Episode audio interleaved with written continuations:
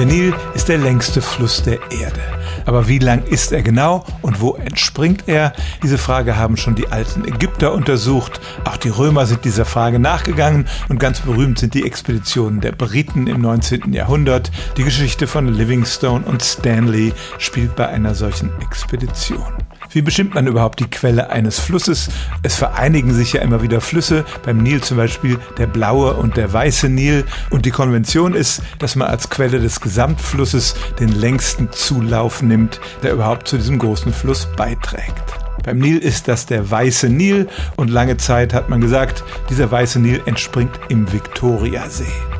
Aber auch dieser See wird von einem Fluss gespeist, dem Kagera-Fluss, und der hat wiederum zwei Quellflüsse, die in Burundi und Ruanda entspringen.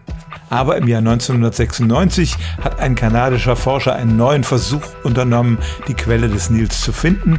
Der sagt nun, nach dem Viktoriasee fließt das Nilwasser in den Albertsee und der wiederum hat einen sehr langen Zufluss, den Semliki, und der entspringt in der Demokratischen Republik Kongo. Und wenn man dessen Länge nimmt, dann wird der Nil tatsächlich noch ein bisschen länger als bei der traditionellen Messweise. Das ist nun nur der letzte Stand der Suche nach der Quelle des Nils. Letztlich muss man sagen, wo der längste Zufluss des Nils entspringt und wie lang damit der gesamte Fluss wird, das ist bis heute nicht endgültig geklärt.